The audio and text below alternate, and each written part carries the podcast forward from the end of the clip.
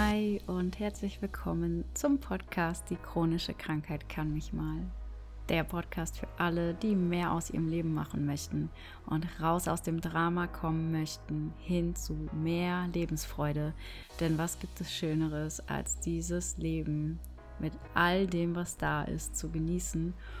Mein Name ist Tatjana Buchholz und ich für meinen Teil bin super begeistert, dieses Leben zu studieren, meine Erfahrungen weiterzutragen und weiterzugeben auch all das, was ich selbst durchgemacht habe auf meiner Lebensreise, ähm, hin zu mir selbst vor allem, um emotionale Blockaden zu lösen und sich frei zu machen von Erwartungen, sodass man einfach viel mehr Freiheit und Selbstbestimmtheit spüren kann und Herausforderungen gelassener angehen kann und sie deutlich besser meistern kann. Und wenn du jetzt sagst, oh cool, das klingt mega interessant und ich stecke vielleicht auch in einer Phase, wo ich mich neu orientieren möchte, wo ich vielleicht auch aus einer Krankheit, so wie es bei mir auch angefangen hat, rauskommen möchte und, und oder vielleicht auch andere Krankheiten verhindern möchte, dann bist du hier genau richtig und nimm einfach das für dich mit, was du jetzt gerade brauchst.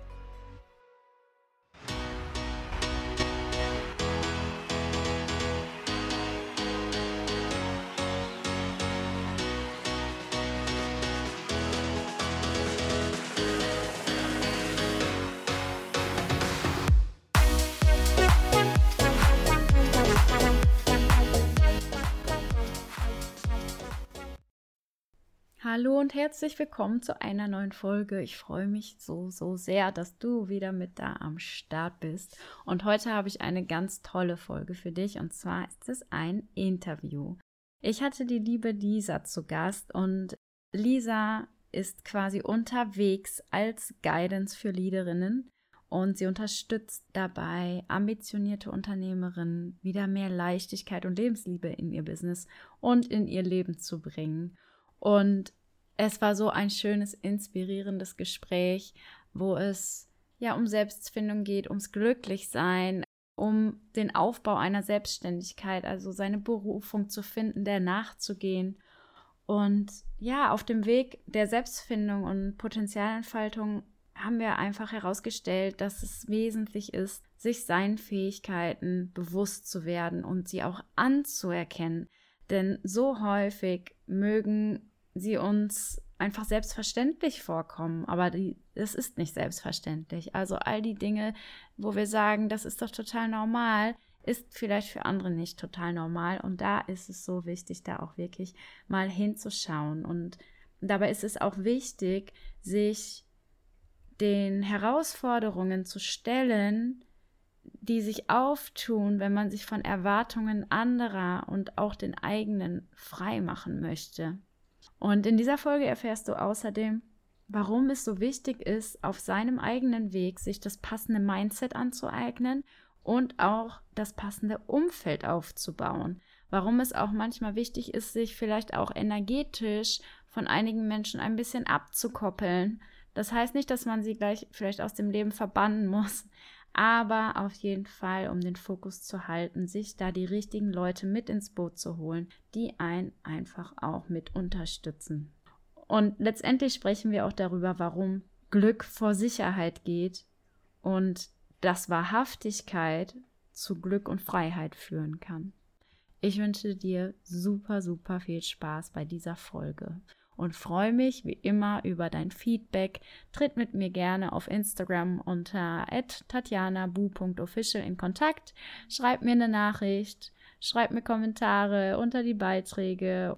Und jetzt wünsche ich dir auf jeden Fall viel Freude mit dieser Folge und ganz viele tolle Erkenntnisse. So, herzlich willkommen, liebe Lisa. Ich freue mich total, dass wir heute ein Podcast-Interview oder Gespräch oder einfach nur Austausch zusammen machen. Vielleicht magst du dich einmal kurz vorstellen. Ja, super gerne. Hi, Tatjana. Ich freue mich sehr, heute in dem Podcast hier mit dabei zu sein. Ich bin Lisa Schröter und ich unterstütze Unternehmerinnen primär dabei ja wieder ein bisschen mehr Leichtigkeit, ein bisschen mehr Lebensliebe in ihr Leben und ihr Unternehmen zu bringen. Und ja, das ist das, was ich primär mache. Außerdem arbeite ich auch ganz viel als Head Coach bei anderen Projekten mit, so dass ich ja letztendlich da auch andere Unternehmer und Unternehmerinnen unterstützen kann. Und so haben wir uns ja tatsächlich auch kennengelernt. Genau, da kann ich ja kurz noch mal was zu sagen. Ich war in einem Business, Mentoring, Coaching-Programm, wie auch immer man das nennen mag, äh, einfach unterstützend, weil ich meine Selbstständigkeit aufbauen wollte. Und da war Lisa als Mindset-Coach, glaube ich, mit am Start, so hieß es damals, und hat uns da bestens irgendwie aus unseren ganzen Struggles und äh, Blockaden irgendwie immer rausbuxiert. Das war ganz, ganz schön. Und daher kennen wir uns. Und jetzt sind wir irgendwie wieder aufeinander getroffen. Das war ganz cool über Instagram und äh, jetzt quatschen wir einfach mal ein bisschen. Lisa, vielleicht magst du mal gerade im Schnelldurchgang. Also wenn wir uns jetzt so vorstellen, wir, wir spulen jetzt mal vielleicht so zwei, drei Jahre zurück, im Schnelldurchgang einfach mal erzählen, wo standest du vor drei Jahren, bevor du jetzt quasi das tust, was du tust und was waren so diese größten Meilensteine, sage ich mal, wo du sagst, okay, da hat sich jetzt richtig was geswitcht irgendwie oder da hat sich jetzt noch mal was richtig verändert? Ja, also vor drei Jahren, hm, vor drei Jahren habe ich mich gerade selbstständig gemacht tatsächlich. Also ich bin mittlerweile drei Jahre selbstständig und vor drei Jahren ging es tatsächlich eigentlich schon. Also da war ich mindset-technisch schon relativ, relativ gut auf der Höhe. Natürlich ist in den letzten drei Jahren auch viel passiert. Aber herausfordernd war vor allen Dingen der Switch von der Zeit davor zu heute. Denn ich komme tatsächlich ursprünglich aus dem juristischen Bereich. Also ich bin Volljuristin. Das bedeutet, ich habe mein erstes und zweites Staatsexamen in Jura gemacht, Rechtswissenschaften.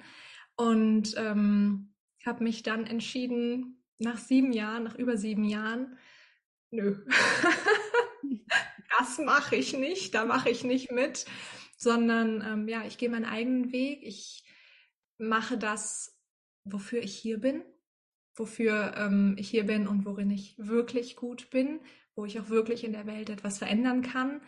Und habe mich dann tatsächlich entschieden, Jura den Rücken zu kehren, direkt nach meinem zweiten Staatsexamen. Und ja, das war natürlich ziemlich herausfordernd, weil kann man sich ja vorstellen, ich war damals 27, hatte so ein bisschen Reiseerfahrung im Hintergrund, hatte die Jura-Geschichte im Hintergrund und durfte mich dann erstmal hinsetzen und sagen, hm, wie nenne ich das denn eigentlich, was ich hier machen will? Und wie spreche ich eigentlich mit meinen Eltern darüber?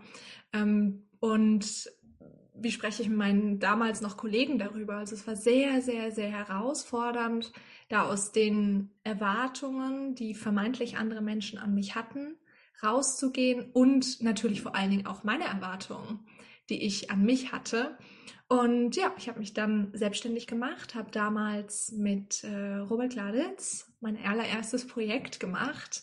Und zwar war ich mit ihm im Rahmen eines anderen Projekts, der Talentschmiede hieß das damals, auf Bali für einen Monat und habe da einen Monat lang hm, ja, Teilnehmer, die sich selbstständig machen wollten, betreut auf Mindset-Ebene, sowohl Teilnehmer als auch das Team. Wir hatten ein paar Coworking Spaces in Deutschland. Das war so der erste Schritt in die Selbstständigkeit, bei dem ich gemerkt habe, oh, ich kann das. Und ich kann das nicht nur so ein bisschen, sondern das, was für mich ganz normal und für mich ganz selbstverständlich ist, ist offensichtlich etwas, was für andere nicht ganz normal und selbstverständlich ist, nämlich sowas wie präsentes Zuhören, beim anderen sein, die richtigen Fragen stellen. Und ja, so kam letztendlich eins zum anderen. Die Positionierung hat sich immer mal wieder zwischendrin so ein bisschen verändert. Thema Selbstfindung ist dann natürlich auch was, beziehungsweise vor allen Dingen auch permanente Weiterentwicklung. Und ja, das war ein grob, ganz grober, grob Durchlauf durch die letzten, ich sag mal, fünf Jahre ungefähr. Ja, voll schön. Jetzt sind mir noch zwei Impulse hochgekommen. Das erste ist, wie bist du auf Jura gekommen? Meinst du, das war eher tatsächlich von außen gepusht oder war das schon irgendwie auch eine innere Entscheidung und das war irgendwas, was du erfahren wolltest? Ich glaube schon, dass ich das erfahren wollte. Also vom Prinzip her mochte ich gewisse Teile meines Jurastudiums auch sehr gerne. Also ich bin ein einerseits sehr empathischer Mensch, aber auch ein sehr, sehr logischer Mensch. Also ich mag Logik sehr, sehr gerne und ich mag Analyse sehr gerne und ich mag ähm, Komplexität sehr gerne. Und da ist Jura jetzt natürlich nicht unbedingt schlecht für, muss man ganz ehrlich sagen. Ich habe aber jetzt ganz untypisch gar keinen Bezug zu Jura gehabt, familiär. Also die mhm. meisten Leute, die, die Jura machen, die haben tatsächlich einen Bezug vorher. Die haben, der Papa ist Anwalt oder der Onkel ist Notar oder was auch immer.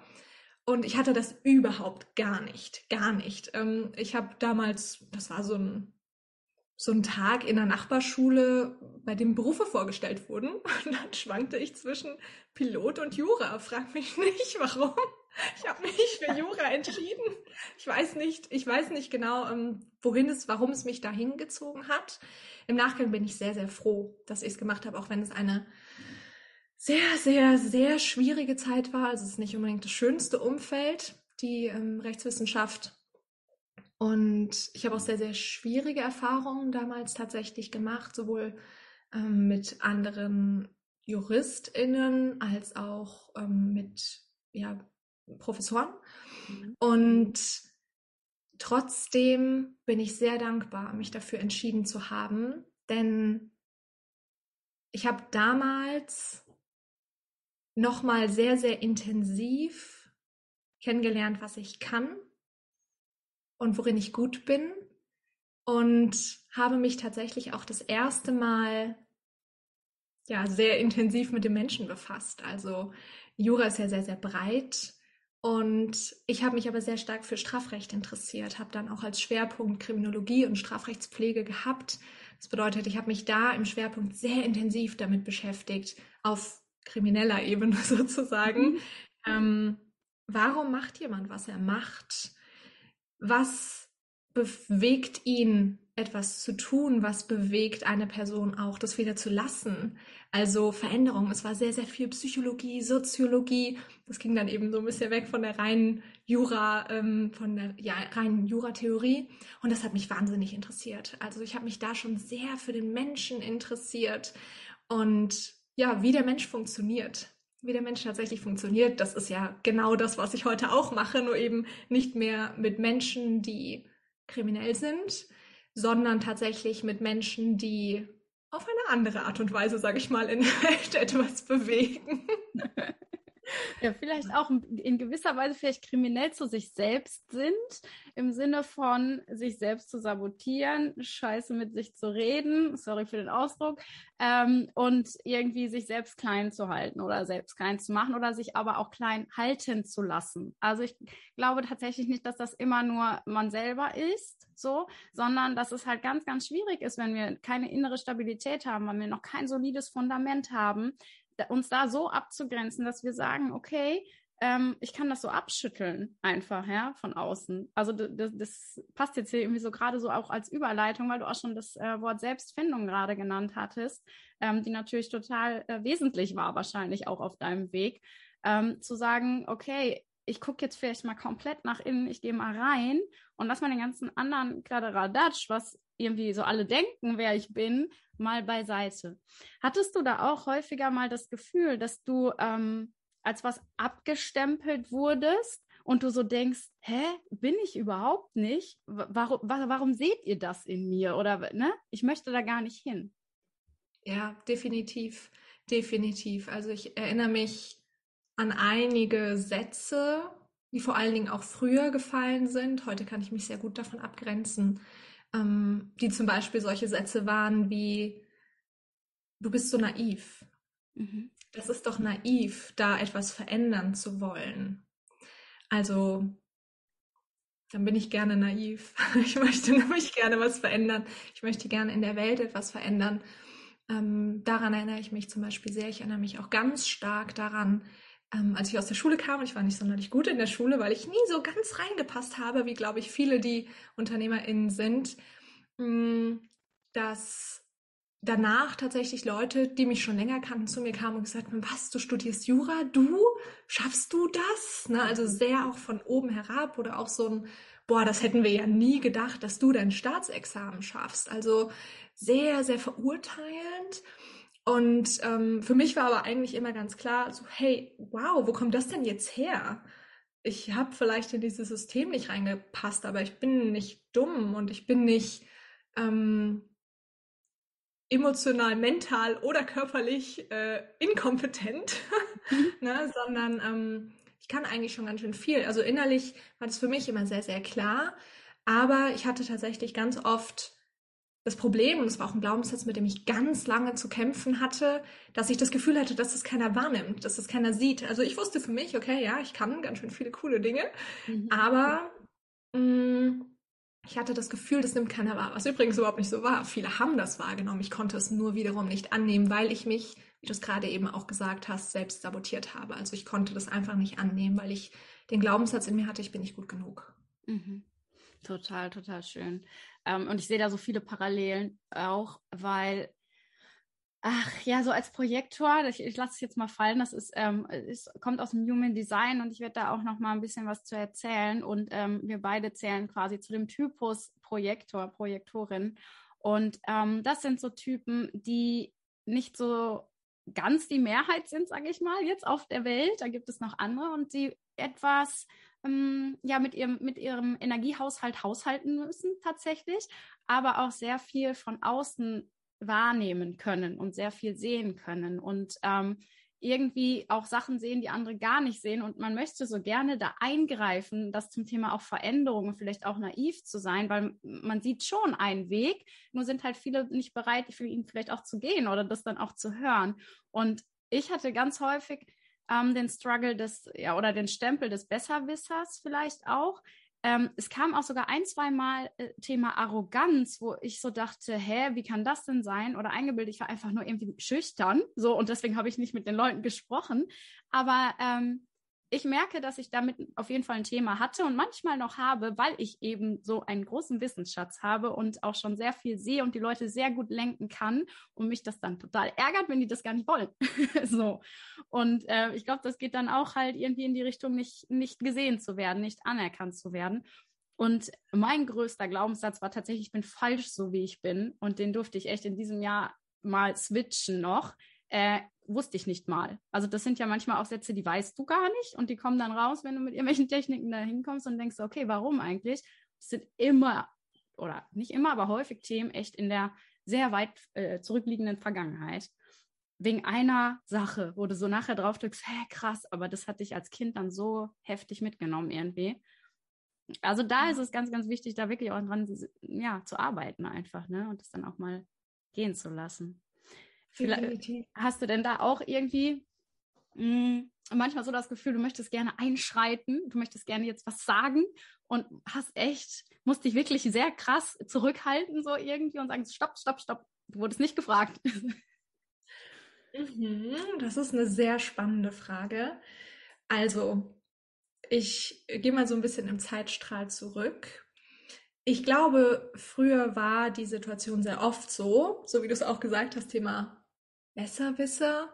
Ich wurde zwar nie so benannt, aber ich weiß ganz genau, wie ich es finde, wenn mir jemand sagt, was ich verändern kann. Ich finde das nämlich meistens ziemlich cool. Also ich mag das sehr, sehr gerne, wenn mich jemand auf Fehler hinweist. Also wenn ich jetzt an einfach was ganz Stumpfes denke, wenn ich irgendwas falsch schreibe, ne, also Rechtschreibung oder grammatikalischer Ausdruck, dann denke ich mir oft, geil, danke, dass du es mir gesagt hast. Also ich freue mich da sehr, sehr drüber, weil ich es liebe, mich weiterzuentwickeln. Mhm. Und das ist jetzt allerdings natürlich nicht bei allen so, aber natürlich geht man mit dem eigenen Mindset rein oder ich ging mit meinem Mindset rein, bei dem ich dachte, na ja, klar, freuen sich alle, wenn sie sich weiterentwickeln können, das wird super. Ich habe hier sehr viele Anmerkungen zu euren Texten. Das kam nicht so gut an. Kleiner Tipp am Rande. Also ähm, an solche Situationen erinnere ich mich definitiv wo ich jetzt rückblickend sehe, ja, ich hatte keine Einladung, weil das ist ja die Strategie des Projektors, auf die Einladung zu warten. Mm, heute ist es tatsächlich so, ich würde unterscheiden, ähm, dass ich einerseits sehe, ich habe solche Menschen nicht mehr in meinem Umfeld. Mhm. Also ich habe, glaube ich, mittlerweile ein so für mich bestärkendes Umfeld, also das Umfeld, was ich mir wünsche, was mir gut tut, dass ich so ein intuitives Gefühl entwickelt habe für das, was ich teilen da möchte, das, was ich teilen möchte, das will auch gehört werden. Also wenn ich zum Beispiel rumnörde zum Thema Gewohnheiten, weil ich das Thema einfach so interessant finde, wie das funktioniert in unserem Kopf und was dafür Hormone ausgeschüttet werden und so, und ich liebe sowas einfach. Ich habe einfach keine Menschen in meinem Umfeld, die sagen, halt die Klappe, mich interessiert das nicht. Ja, geil. Also da, genau richtig. Also da habe ich ganz gut aussortiert offensichtlich. Also natürlich nicht bei allen und natürlich gibt es auch ne, wenn man jetzt an Familie denkt, auch immer Menschen, bei denen das noch nicht ganz so ist, wie man sich das gerne wünscht. Aber mh, mm, sagen wir es mal so, ich würde jetzt heute wahrscheinlich keinen Menschen mehr in mein Umfeld holen, der sagt, wenn ich diese Person auf einen Fehler slash Weiterentwicklungspotenzial hinweise, dass diese Person mich ablehnt, dann wäre diese Person langfristig nicht in meinem Leben. Mhm.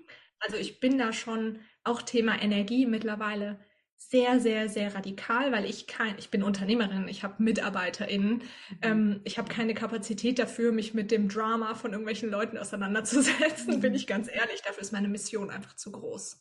Ja, ja, ja, total spannend ähm, wie, wie, du dann da so mit umgehst. Aber Thema Umfeld ist sowieso, finde ich, gerade wenn man auch ein, ja, ein Unternehmen gründen möchte oder man möchte sich selbstständig machen oder aber man möchte einfach ein großes Projekt machen, wo du so denkst, so da hängt mein Herz dran. Ist ja egal, das muss ja nicht immer die Selbstständigkeit sein. Das kann ja irgendwas auch sein, was du einfach nebenbei machen möchtest, ein Hobby, ein gutes oder so. Und das verstehen so viele Menschen einfach nicht in deinem jetzigen Umfeld.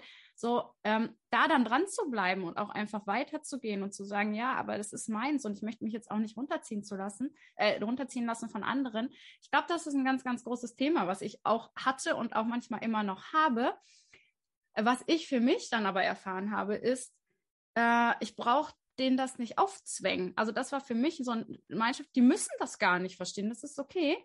Und ich kann mich mit meiner Energie aber abgrenzen von denen. Das klingt also klang für mich zumindest erstmal sehr hart, weil es zum Teil auch Familie ist. Und was ich für mich gemerkt habe, ist, je mehr Leute ich neu kennengelernt habe und dank dieses super tollen Technik, äh, der super tollen Technik hier mit dem Internet ja auch sehr viele irgendwo auf der Welt sozusagen, ähm, das fällt mir so leicht, mich wahrhaftig zu zeigen und einfach direkt lieb reinzugehen und mich zu öffnen und über weiß ich nicht was zu sprechen, was mit der Grund oder den Grundleuten, sag ich mal, der Grundfamilie gar nicht so möglich ist, weil die dich ja ganz anders kennen oder dich anders gesehen haben und die so sagen, wo gehst du gerade hin? Ich check's nicht, ich komme nicht mit, du bist das nicht mehr. So, und da dann zu akzeptieren, okay, ne, das ist nicht bös gemeint, aber im ersten Moment ist das so, warum? Warum siehst du mich nicht? Hattest du da auch irgendwie gerade zum Start auch Themen mit? Ja, definitiv. Ich würde mal behaupten, die meisten Menschen haben das in der einen oder anderen Art und Weise. Gerade mit der Familie ist es ganz oft so, weil man sich ja so rasant weiterentwickelt und auch oft die Menschen, wenn man nicht gerade noch mit seinen Eltern zusammen wohnt oder so, ja nur punktuell ähm, einen Entwicklungsschritt mit kennenlernt, der aber dann immer gleich riesig ist. Also wenn ich manchmal verändere ich mich innerhalb von zwei Wochen so extrem. Und wenn ich mir jetzt vorstelle, wie oft habe ich meine Eltern gesehen, als ich angefangen habe zu studieren, mein Gott, einmal im halben Jahr oder so. Ne? Also 25 Entwicklungsschritte zwischendrin, wenn man sich gerade selbstständig macht, die können ja gar nicht mitkommen. Die machen sich natürlich Sorgen und das ist auch okay. Das ist in Ordnung. Das sind Menschen, die uns lieben.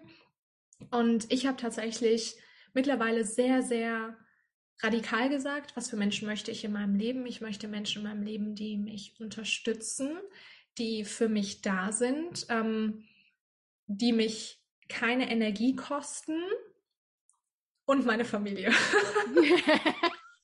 okay. Also, das heißt natürlich nicht, dass per se meine Familie ja. mich ähm, ganz viel Energie kostet oder so. Darum geht es nicht. Aber ich liebe meine Familie und die müssen das auch nicht alles verstehen, so wie du es auch gesagt hast. Mm, aber ich hatte das definitiv, als ich damals Jura abgeschlossen habe, habe ich mich erstmal so ein bisschen abgegrenzt und habe ähm, mich, ja, habe meinen Eltern damals wenig Infos gegeben, was zur Hölle macht das Mädchen eigentlich gerade. Und sie haben mich auch machen lassen. Also das war auch sehr, sehr gut von ihnen, dass sie mich wirklich haben machen lassen. Und irgendwann kam dann aber trotzdem ähm, mein Vater noch mal zu Besuch. Daran erinnere ich mich noch ganz stark. Und er gefragt, sag mal, Lisa, was ist eigentlich los mit dir? Wo was, was machst du eigentlich? Und dann habe ich angefangen zu erzählen, was so mein Plan ist. Und er konnte es natürlich überhaupt nicht verstehen. Also es waren dann auch solche, ne, ist natürlich eine ganz andere Generation, waren dann auch so Sätze wie, ja, was machst du denn, wenn es Instagram mal nicht mehr gibt? Also gar kein Verständnis dafür, dass es dann zum Beispiel eine andere Plattform geben wird und ich ja auch nicht zu meinem Vater gehe und sage, naja, was machst du denn, wenn es die Dampfmaschine nicht mehr gibt? So, that's not gonna happen. das wird einfach, also wir, wir ja. machen das nicht mehr rückgängig, die Entwicklung, die wir in unserer Welt haben. Und ich erinnere mich noch ganz, ganz stark daran, dass mein Vater damals oder dass ich meinen Vater damals gefragt habe, weil ich war zum Glück schon relativ gefestigt, weil ich mich ungefähr drei Monate sehr abgegrenzt habe und nur mit sehr bestärkenden Menschen umgeben habe, weil ich war klar, okay, ich mache das, this is my way, da gehe ich hin. Und dann kam Papa und hat gefragt, na Lisa, was ist die Lage? Und ich habe meinen Vater damals gefragt, Papa, was wünschst du dir eigentlich für deine Kinder? Und ich erinnere mich noch wie heute daran. Wir sind draußen lang gelaufen und es war ja, so ein bisschen schmutzig grauer Himmel und wir sind sehr lang spazieren gegangen, sind gerade über die Straße gelaufen. Ich habe ähm, meinen Papa gefragt, Papa, was wünschst du dir eigentlich für deine Kinder? Und mein Papa hat gesagt, dass sie im Alter mal sicher sind. Und das war sein Wunsch für uns, für mich und meine Schwester. Aber da lagen 40 Jahre zwischen heute und dann. Mhm. Und ich habe meinem Papa damals nur gesagt, das ist lieb, Papa, danke. Wenn ich mal Kinder haben sollte, dann wünsche ich mir für die, dass die glücklich sind. Mhm. Und ich glaube, er konnte es damals nicht greifen, nicht wirklich. Und es ist auch okay, weil es ist eine andere Generation. Und ich war aber auch, ich habe damit in Frieden abgeschlossen damals. Also sie müssen es nicht verstehen, aber sie legen mir auch keine Steine in den Weg. Beziehungsweise ich hätte es auch nicht zugelassen, wenn sie es gemacht hätten. Dafür war mir das einfach zu wichtig. Mir war klar, wenn ich das nicht mache, ich werde es mein Leben lang bereuen. Ich werde kaputt gehen, wenn ich mich für Jura entscheide. Ich erinnere mich ganz genau an eine Situation, in der ich bei meinem damals noch Freund war, ist heute mein Ehemann, und der hat damals noch in der WG in Stuttgart gewohnt und bei einem großen Energiekonzern gearbeitet. Und er hat halt immer sein Hemd angezogen und seine schicken Schuhe. Und ich kam, ich war in der Juristerei. Und ich weiß, wie die Arbeitskleidung in der Juristerei aussieht, nämlich Bluse und Blazer und Rock und hohe Schuhe oder Anzug und ich saß da und ich habe ihm, hab ihm zugeguckt, ähm, wie er sich seine Arbeitsklamotten sozusagen angezogen hat. Und ich habe gesagt, ich kann mir nicht vorstellen, jeden Tag in die Kanzlei zu gehen und mich zu verkleiden. Mhm. Es war so eine furchtbar schlimme Vorstellung für mich, nicht ich sein zu können mhm. auf der Arbeit. Mhm jeden Tag eine Maske aufziehen zu müssen, jeden Tag etwas anziehen zu müssen, was ich nicht bin. Eine Person, die ich einfach nicht bin. Und für manche ist das gar nicht schlimm. Für manche ist das in Ordnung. Und das wiederum ist für mich okay. Wenn, wenn die damit glücklich sind, ist das, ist das vollkommen in Ordnung. Aber für mich, einer meiner höchsten Werte ist Wahrhaftigkeit. Es wäre mein innerer, emotionaler, seelischer Tod gewesen. Ich wäre kaputt gegangen daran. Und für mich war damals, als ich dieses Gespräch mit meinem Vater hatte, so klar, ich muss das machen. Ich kann nicht anders. Ich werde es mein Leben lang bereuen, wenn ich mich nicht traue. Und ja, klar war es gruselig. Mhm. Und it was scary and it was hard. Mhm. Und ich musste viel dafür arbeiten. Es war kein, oh ja, ich setze mich jetzt mal hin und chill jetzt mal so ein bisschen durch die Gegend und mach mal so ein bisschen was. Ich habe da schon wirklich viel für gemacht, bin viel über mich hinausgewachsen und über meine Grenzen gegangen. Manchmal in a good way, manchmal in a not so healthy way, definitiv. ähm, aber ich wusste, ich muss es machen. Ich hatte keine andere Wahl. Ich hatte einfach keine andere Wahl. Ich hätte es nicht anders machen können. Ja. Also war auf jeden Fall deine Vision so groß, dass du gesagt hast, okay, die steht, da will ich hin, komme was wolle, ich probiere es vor allem. Ja, und da auch dann wahrscheinlich einfach auch im Vertrauen dahin zu gehen und zu sagen, und selbst wenn es nicht klappt, du hast es zumindest gemacht, weil du gemerkt hast, okay, wenn ich es nicht tue, dann werde ich es tatsächlich bereuen.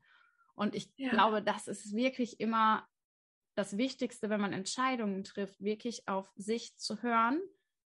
Ja, irgendwo hat man Körpersignale auf jeden Fall, die man wahrnehmen kann, wenn, wenn man denn schon so weit ist. Und dann auch zu sagen, okay, da gehe ich dann aber auch wirklich hin und nicht sich wieder verunsichern lassen oder sowas. Und ähm, ich musste gerade sagen, ich bin so ein bisschen echt äh, melancholisch geworden, als du gerade gesagt hast, Papa, was wünschst du dir?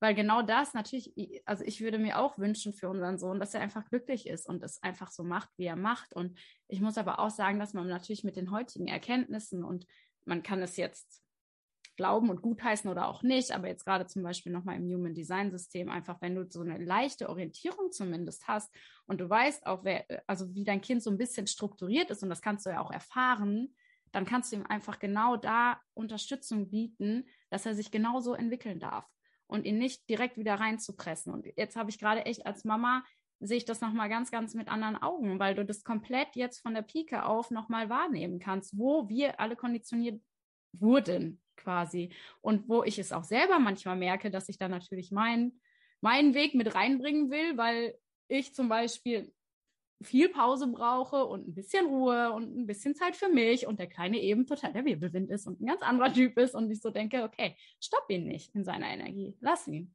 Und du darfst gucken, wie du damit umgehst. Und ähm, ja, ganz, ganz spannend. Also Sicherheit ist, die, die Frage ist, was ist schon sicher, ne? Die, die habe ich mir halt gestellt, weil ich genau auch eher so aufgewachsen bin, guck, ne, dass alles irgendwie safe ist und so. Und du denkst so, ja, was ist denn sicher? Keine Ahnung.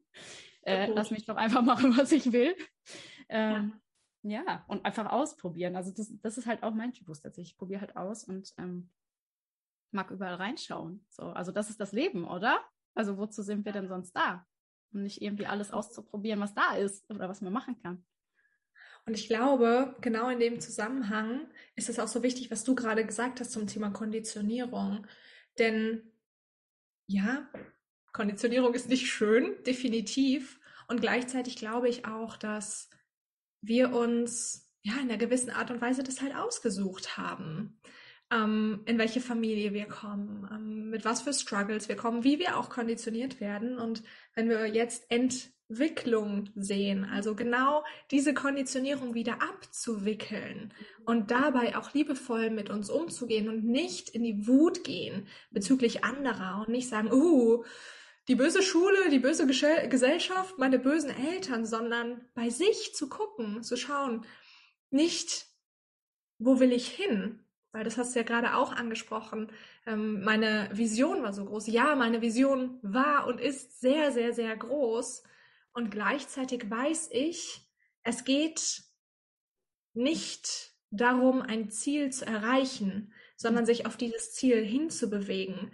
Es geht nicht darum, ja, einfach den Haken am Ende dran zu machen und zu sagen, okay, check, habe ich erreicht, ich habe jetzt meine Vision und was mache ich jetzt, sondern wer werde ich auf dem Weg?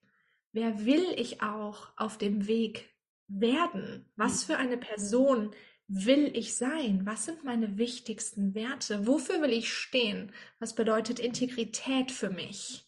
Für mich und jeder Mensch hat eine andere Antwort darauf. Und es gibt niemals eine Situation, in der wir sagen, Person A und Person B sind absolut gleich. Das wird es niemals geben und das ist wundervoll. Unsere Welt ist bunt, das ist so, so, so schön. Und deswegen ist es mir ganz wichtig, da wirklich auch drauf zu schauen, was kann ich tun, was will ich tun und wer vor allen Dingen, wer will ich sein.